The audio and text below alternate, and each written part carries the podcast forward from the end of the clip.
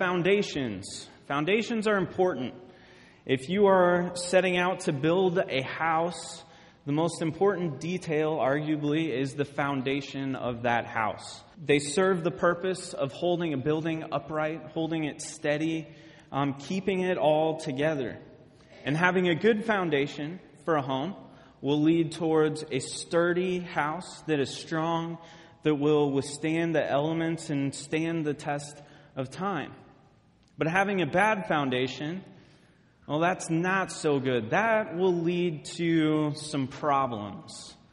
Bad foundations lead to problems. Good foundations set you up for success. And in our passage today, Jesus is teaching, and it's the Sermon on the Mount. And this is Luke's account of the Sermon on the Mount. And he's wrapping up his sermon, his longest sermon, and he's talking about foundations. Much like foundations that we worry about for buildings and roads and walls and businesses, Jesus is talking about a foundation for us to build our life upon. And so, Luke chapter 6, verse 43 through 49 says this No good tree bears bad fruit, nor does a bad tree bear good fruit. And each tree is recognized by its own fruit. And people do not pick figs from thorn bushes or grapes from briars. The good man brings good things out of the good stored up in his heart, and the evil man brings out evil things out of the evil stored up in his heart. For out of the overflow of his heart, his mouth speaks. Jesus goes on, Why do you call me Lord, Lord, and not do what I say? I will show you what he is like who comes to me and hears my words and puts them into practice. He's like a man building a house who dug down deep and laid the foundation on a rock. And when the flood came, the torrent struck that house, but it could not shake it because it was well built. But the one who hears my words and does not put them into practice is like a man who built a house on the ground without a foundation.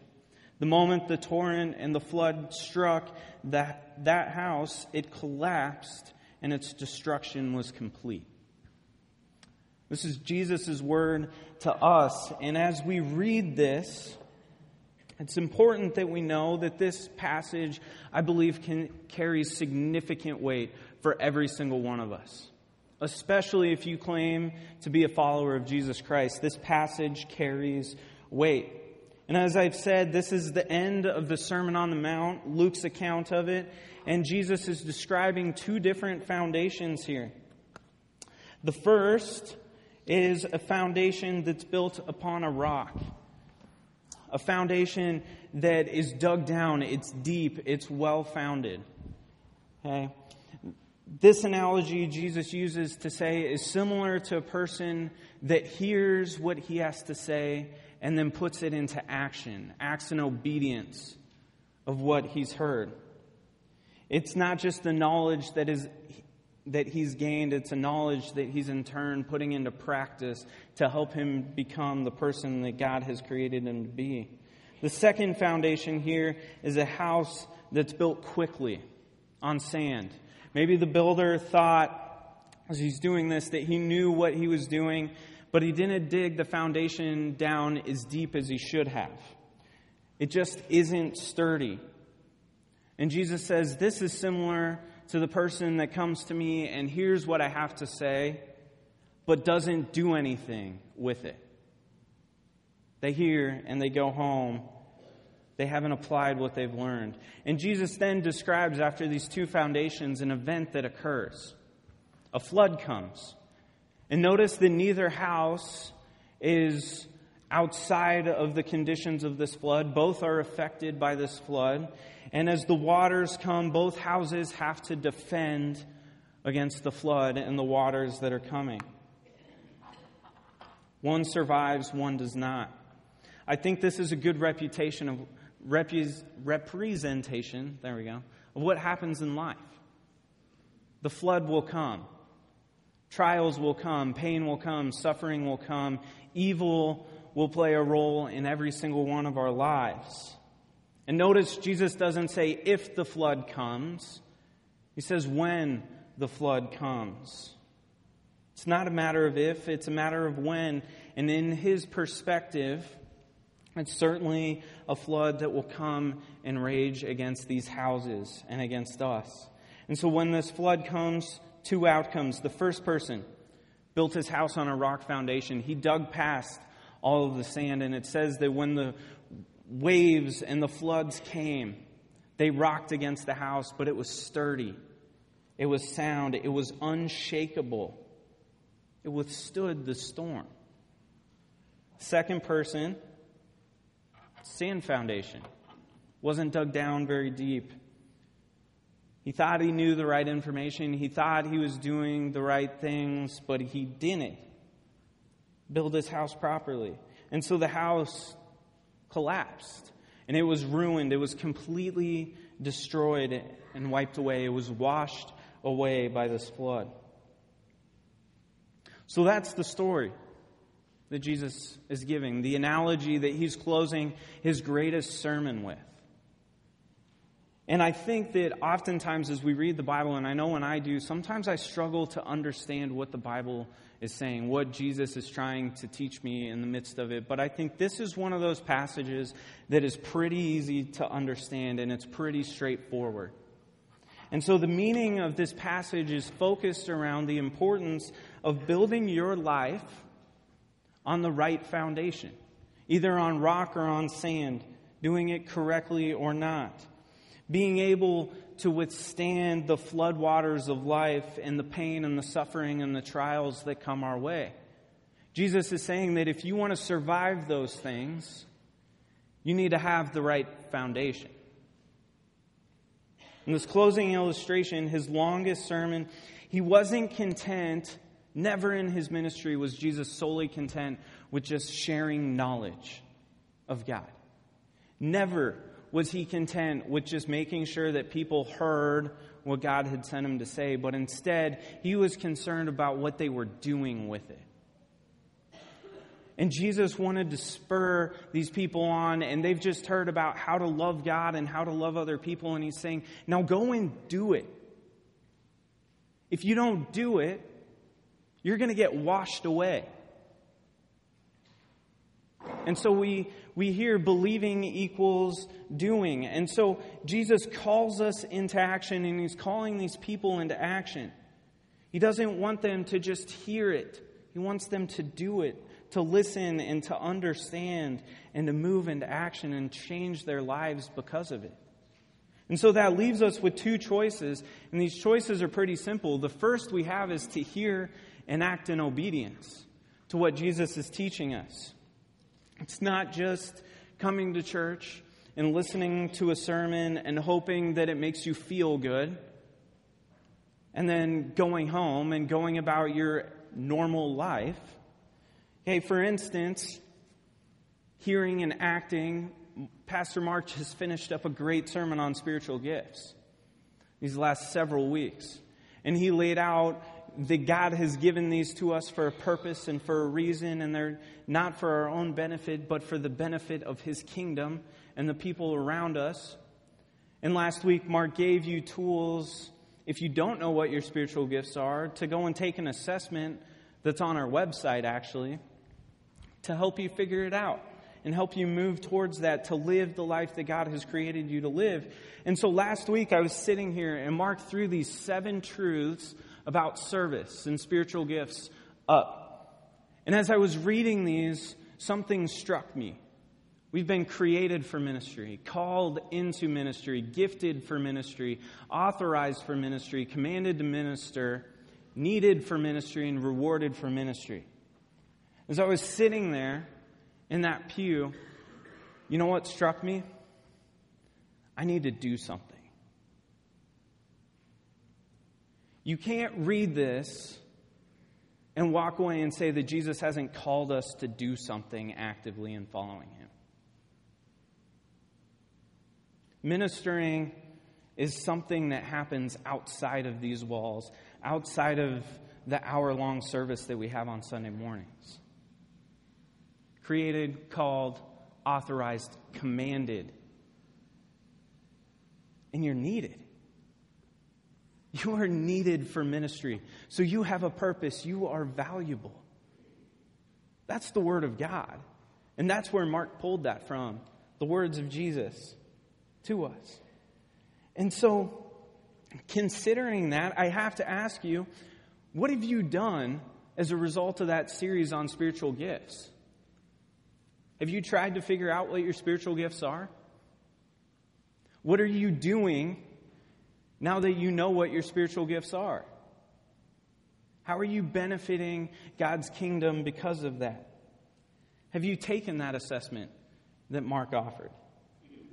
Have you figured them out? And I have to ask you, and I know this is harsh, but if you haven't, why? What are you waiting for? The God that you believe in, the God that has created you, has called you to minister, and He has given you the gifts and the abilities and the tools to do so. Why aren't you doing it?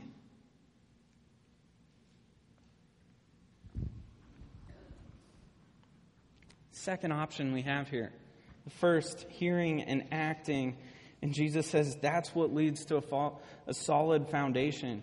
That is what allows you to withstand every trial that comes your way in life, in every situation, in every season of life. The second choice that we have is to hear and not to act. Hear and obey, hear and don't do anything. And this is coming to church every Sunday and then going home. No different, living life as usual, Maybe you're saying, Yeah, that was a really good sermon. It made me feel good. The words go in one ear, out the other ear. They don't have an impact on the way that you live your life, the way that you talk to people and about people, the way that you think, the things that you do, the ways that you prioritize your time and your money and your energy. That's hearing and not acting. This foundation is built quickly. And when the storms of life come and the floodwaters come, ruin is the result. simply means you're broken apart, you're thrown down. And so this foundation is weak. These two choices have an eternal impact on you and your life and the people around you as well.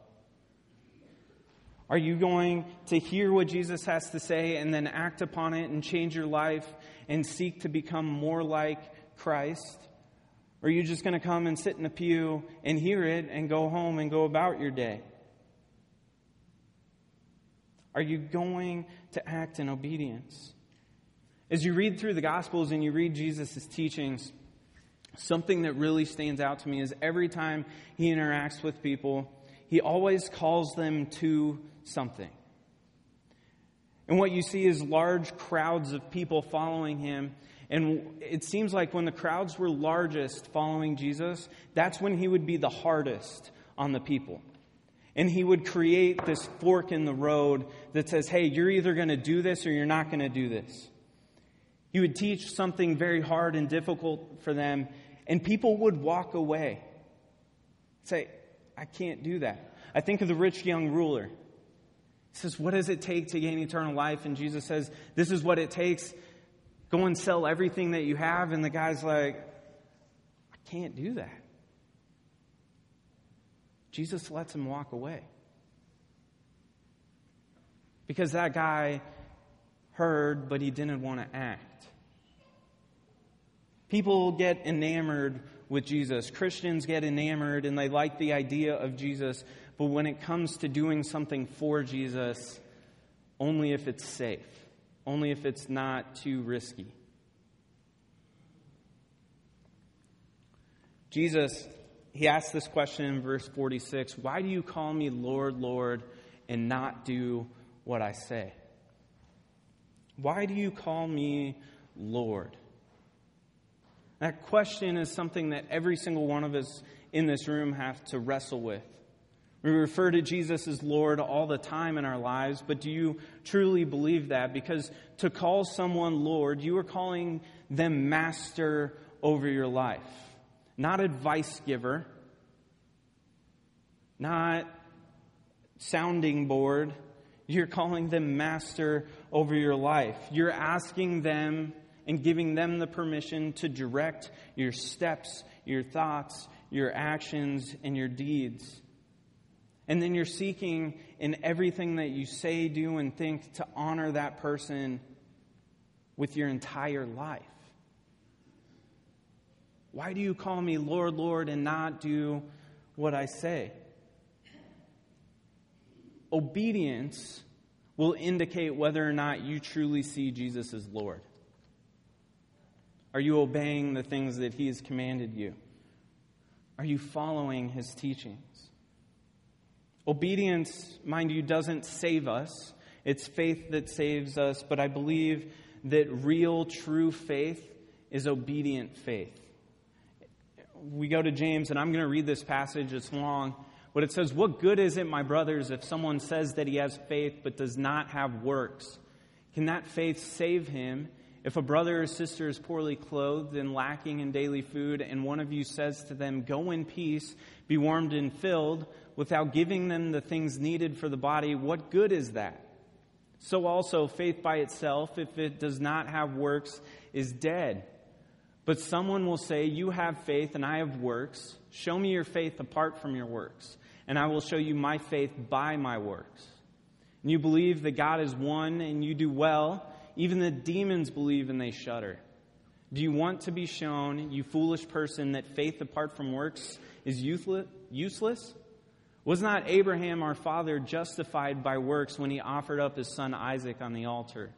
You see, that faith was active along with his works, and faith was completed by his works. And the scripture was fulfilled that says, Abraham believed God, and it was counted to him as righteousness. And he was called a friend of God. You see, that is a person, that a person is justified by works and not by faith alone. And in the same way, was not also Rahab the prostitute justified by works when she received the messengers and sent them out by another way?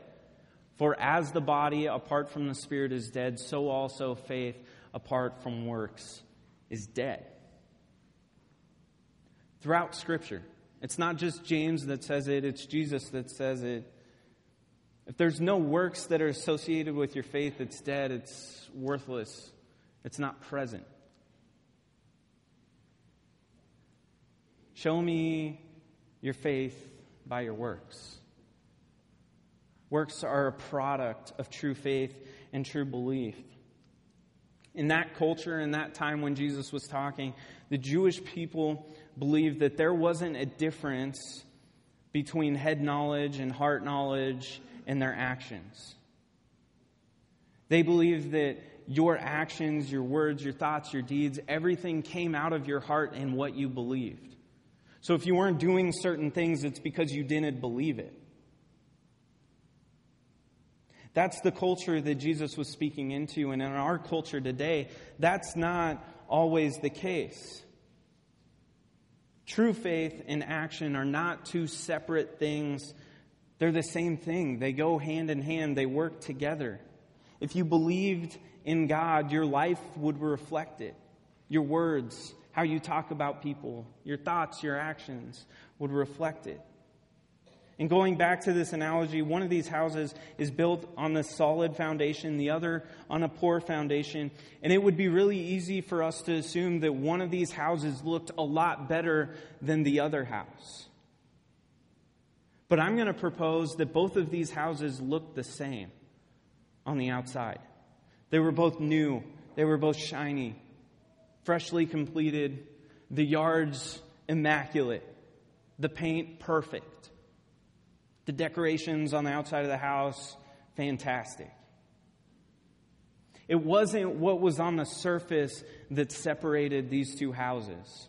It was what was underneath. It was the foundation that created the difference between these two houses. There's a lot of good people in this world who live and act like many of us do as Christians. But they've built their house on the wrong foundation. They've built their life on the wrong foundation. And there's even a lot of people who claim to be Christian, that do Christian things that have built their house and their life on the wrong foundation. In our culture today, I mentioned what the culture with believing in action was back then. Today, I think it's become that believing is something internal. It's something that we just keep inside. It's a head knowledge. It's just something we need to know. And that's where it needs to stay inside of us because we don't want to offend people. We don't want to drive people away. And so it's, it's okay for us to talk about our belief in God in safe places, like in a church surrounded by people that we know believe something similar. So we look for safe places to share it. And even then, sometimes we're very careful with what we share. We look for safe people with the right setting. And many, many, many, many Christians today, including some sitting in this room right now, follow this pattern of thought that believing in Jesus is just a head thing. It's knowledge, it's internal only. And they've allowed routine and tradition, routine of doing announcements at the beginning of the service, to kill their passion and their fire for what Jesus has called them to do. And believing in Jesus for them is attending a safe worship service for an hour on Sunday morning, maybe throwing a safe amount of money in the offering plate, maybe serving in a safe way that doesn't take up too much time and energy because I got to have enough time for myself. Also, that they can have fire insurance and not go to hell.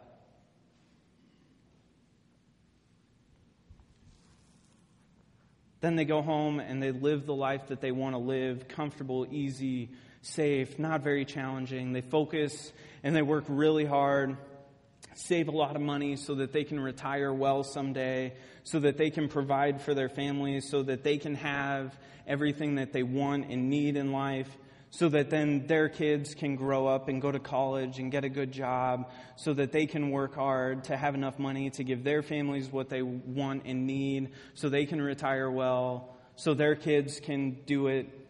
And it's the cycle that happens over and over. And those aren't bad things. I'm not telling you those are bad things, but people place their foundation on those things. And that's the bad thing. Please don't forget what Jesus taught when he said, Wide is the path that leads to destruction, and many will follow it, and narrow is the path that leads to life, and few will find it. So, how do what do we do with this? We have two houses, two foundations. We have seemingly two choices. One is a foundation that's dug deep and it's well built and it's founded upon the rock and it's going to withstand the floods and the trials and the suffering that come your way in life. And the other is a foundation that's built quickly on sand. Suffering, trials come in life, and it's washed away.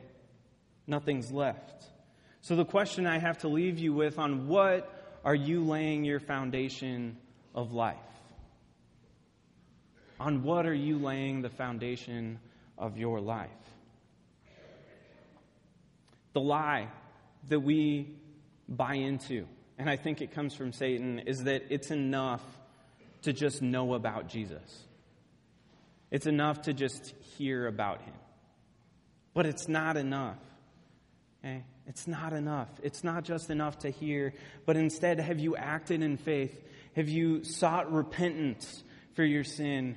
Have you sought to make Jesus Lord, Master, Commander over your life? Are you allowing God to transform you on a weekly, daily basis? Where you go and you hear the Word of God and you say, This is what Jesus said. Are you doing something with it? Are you allowing God to work through that to change you and to mold you into the image of His Son, Jesus Christ? To be the person that God has created you to be. Many Christians today build their life on false foundations money, jobs, careers, material things, being a good person and going to church and giving to charity and being active in the community. Christians put their foundation on family. But are those things, if you stop and think about it, are those things strong enough to, to withstand the test of time, to withstand trials and suffering and pain and loss? Maybe for a little bit. Because bad foundations never give way right away, they never crumble immediately. But as things come, they start to corrode and fall apart, and you end up with a hundred year old home that looks like a jigsaw puzzle, not put together. so, how do you, how you respond in times of difficulty is a really good indication of what your foundation is built on. And I'm going to say this, and this may seem harsh. And maybe I've been harsh all morning, and I'm sorry, but I'm not sorry at the same time because it's that important. If you think that following Jesus is coming to church on Sunday morning, sitting in a service, listening to a sermon, and then coming to church on Wednesday night for a meal. If that's what you think following Jesus is, you are cheating yourself. You are missing everything. You are missing the life that Jesus came to offer us. When I read Jesus saying, I've come that they may have life and life abundantly, abundant life is not sitting in this room. If that's all that following Jesus is to you, I'm going to say this you're better off staying at home and getting a couple hours more sleep. Because it doesn't mean anything to you, it's not real. That's not the abundant life that Jesus is talking about. Jesus came to offer us more, to offer us life. And I've experienced just a small glimpse of that in my life. And every time I experience that, I want more. There's life in the spiritual gifts that God has given you. There is life in looking to the interests of others. There is life in sacrificing your own desires and wants for the sake of other people. There is life in the laws and the commands that Jesus offers us because he says that this is what will give you life. This is what will help mold you and shape you into the person that you have been created to be. There is life in surrender and letting go and giving your life over to God. There's life in surrendering the things that we hold oh so dear sometimes. Abundant life. That's my desire for you. I think that's our desire here in this church is that you would experience the life that God has created you to live. And that comes through hearing and acting. Where's your foundation?